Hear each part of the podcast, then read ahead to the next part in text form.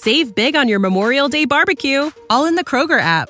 Get half gallons of delicious Kroger milk for 129 each, then get flavorful Tyson natural boneless chicken breasts for 249 a pound, all with your card and a digital coupon. Shop these deals at your local Kroger today or tap the screen now to download the Kroger app to save big today. Kroger, fresh for everyone. Prices and product availability subject to change. Restrictions apply. See site for details.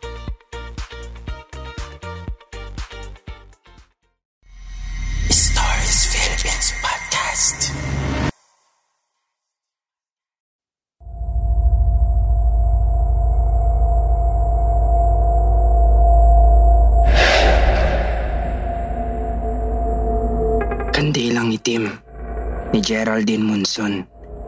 Titig na titig si Amanda sa kandilang itim na ilang araw nang nakatirik sa tabi ng isang litrato.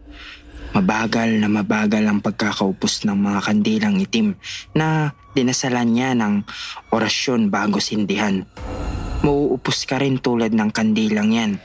Mauupos ka rin at mamamatay kang walang kalaban-laban. Walang kalaban-laban.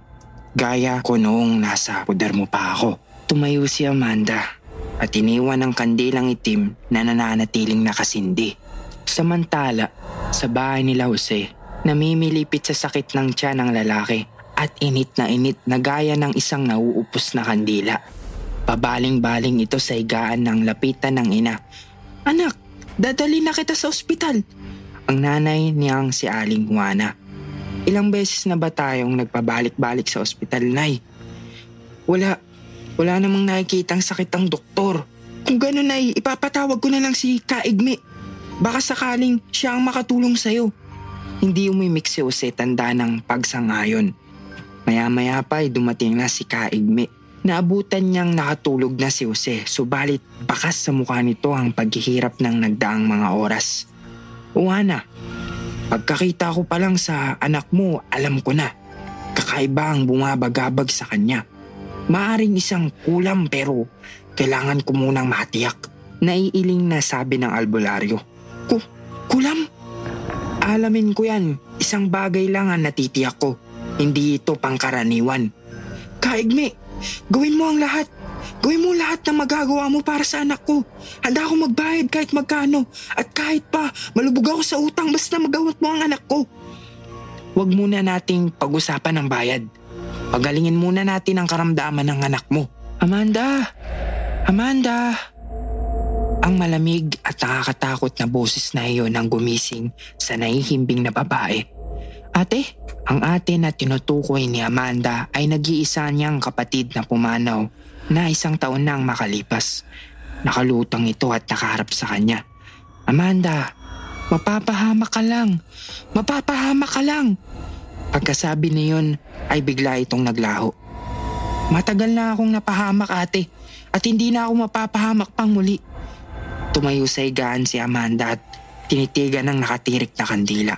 Napangiti ito nang makita ang patuloy na pagpatak ng kandila at saka muling bumalik sa higaan.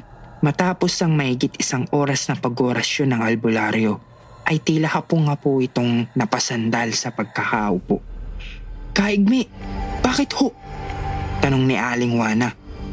Sabi ko na nga ba, hindi ito pangkaraniwan. Ano? Ano bang hindi pangkaraniwan? Sigurado na ako. Kinukulam ang anak mo. Pero hindi basta-basta ang mangkukulam ang gumagawa sa kanya nito. Mas higit pa. Nagmula sa isang pamilya na may kakayahang kumausap sa multo o sa mga pumanaw na. At kapag sila naman ang pumanaw ay may kakayahan din silang kausapin ang mga naiwan nila na buhay. Meron bang ganun? Oo.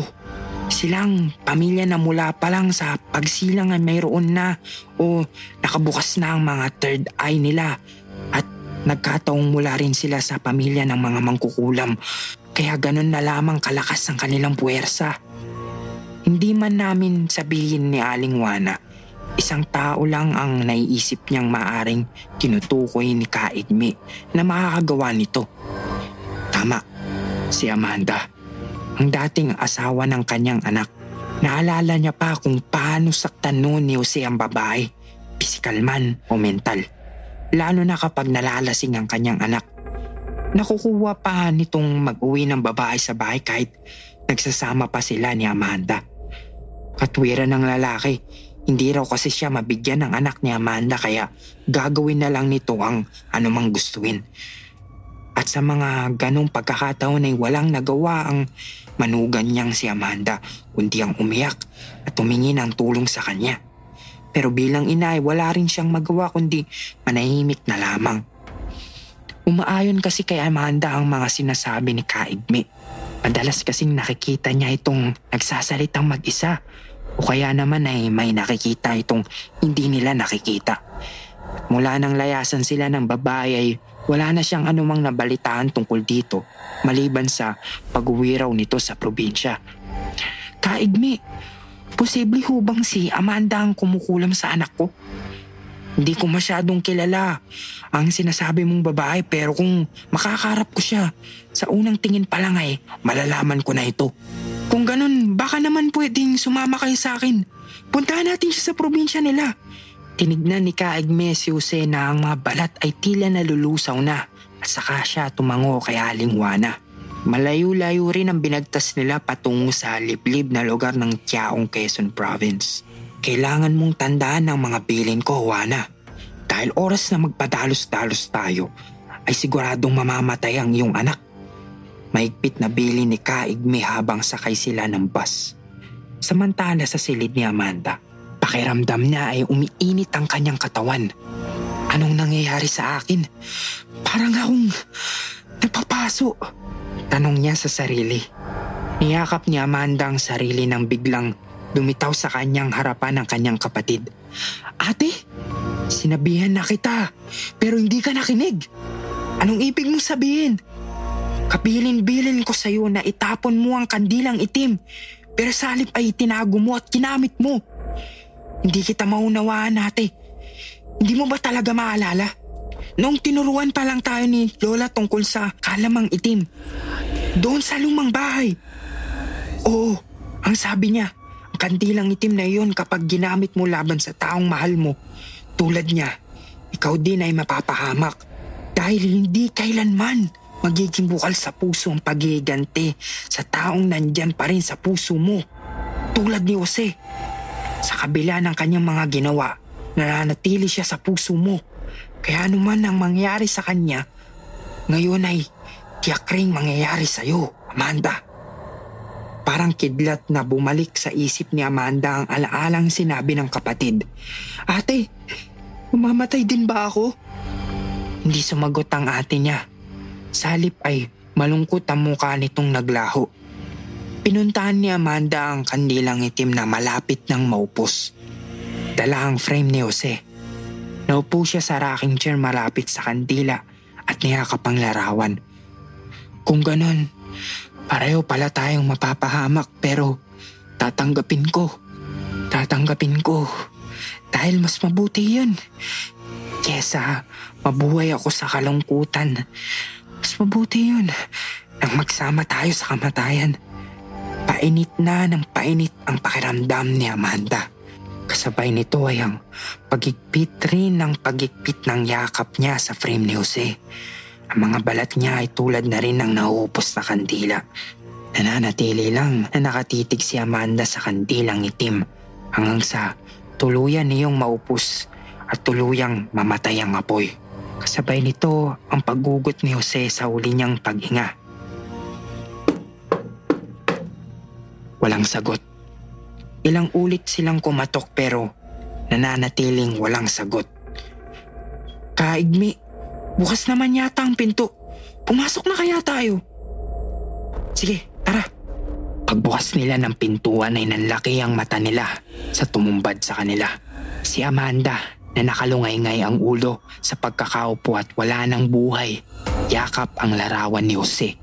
At ang kandilang wala na ring sindi at tupos na ang patungang malapit kay Amanda. Amanda!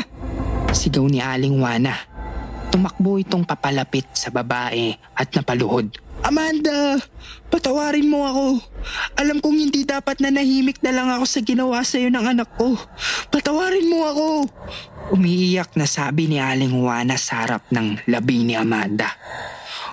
Wana, Sa mga oras na ito ay si Jose, sambit ni Kaigmi. Sabay silang napatingin sa naupos na kandila. Wala na siya. Wala na rin ang anak ko. Sabay silang dalawa. Nakakalungkot pero wala na tayong magagawa pa. Lingid sa kanila ay nakatungaw ang kaluluwa ni Amanda. Nilapitan nito si Aling Juana at niyakap. Tila naramdaman naman ni Aling Juana ang malamig na dampi ng hangin sa kanyang katawan. Pinatawad niya na ako. Pinatawad niya na ako. Halos pabulong na lang ang nasabi niya sa sarili. Bumalik na sa Maynila sila Aling Juana at Kaigmi. Matapos iayos ang bangkay ni Amanda, ang bangkay naman ni Jose ang inayos nila. Sa kabila ng pagkawala ng aking anak, hindi ko magawang magalit sa iyo Amanda dahil naiintindihan ko ang pinagdaanan mo.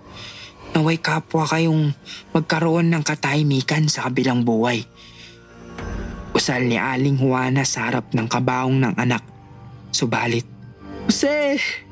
Sigaw ni Amanda habang pinaghihiwalay sila ng malakas na puwersa ng hangin. Amanda! Tulungan mo ako! Sigaw rin ni Jose. Si Jose ay dinala ng hangin pabulusok sa ibaba. Habang si Amanda ay tinangay naman ng kalahi niya sa ibang dimensyon. Amanda! Kailangan pa nating maglakbay. Meron pa tayong ibang destinasyon. Halika na. Sumama ka na sa amin. Sambit ng ate niya.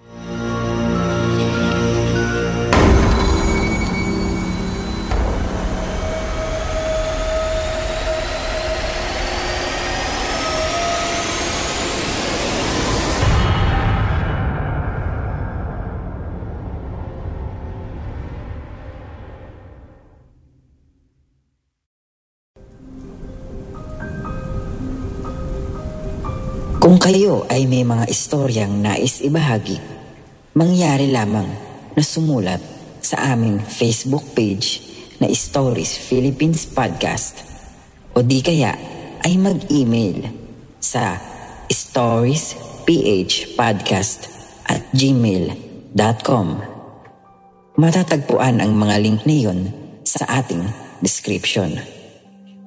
Hanggang sa muli, maraming salamat mga kaistorya. When you need mealtime inspiration, it's worth shopping Kroger, where you'll find over 30,000 mouth-watering choices that excite your inner foodie. And no matter what tasty choice you make, you'll enjoy our everyday low prices, plus extra ways to save, like digital coupons worth over $600 each week. You can also save up to $1 off per gallon at the pump with fuel points. More savings and more inspiring flavors make shopping Kroger worth it every time. Kroger, fresh for everyone. Fuel restrictions apply. Save big on your Memorial Day barbecue, all in the Kroger app. Get half gallons of delicious Kroger milk for 129 each, then get flavorful Tyson natural boneless chicken breasts for 249 a pound, all with your card and a digital coupon. Shop these deals at your local Kroger today or tap the screen now to download the Kroger app to save big today. Kroger, fresh for everyone. Prices and product availability subject to change. Restrictions apply. See site for details.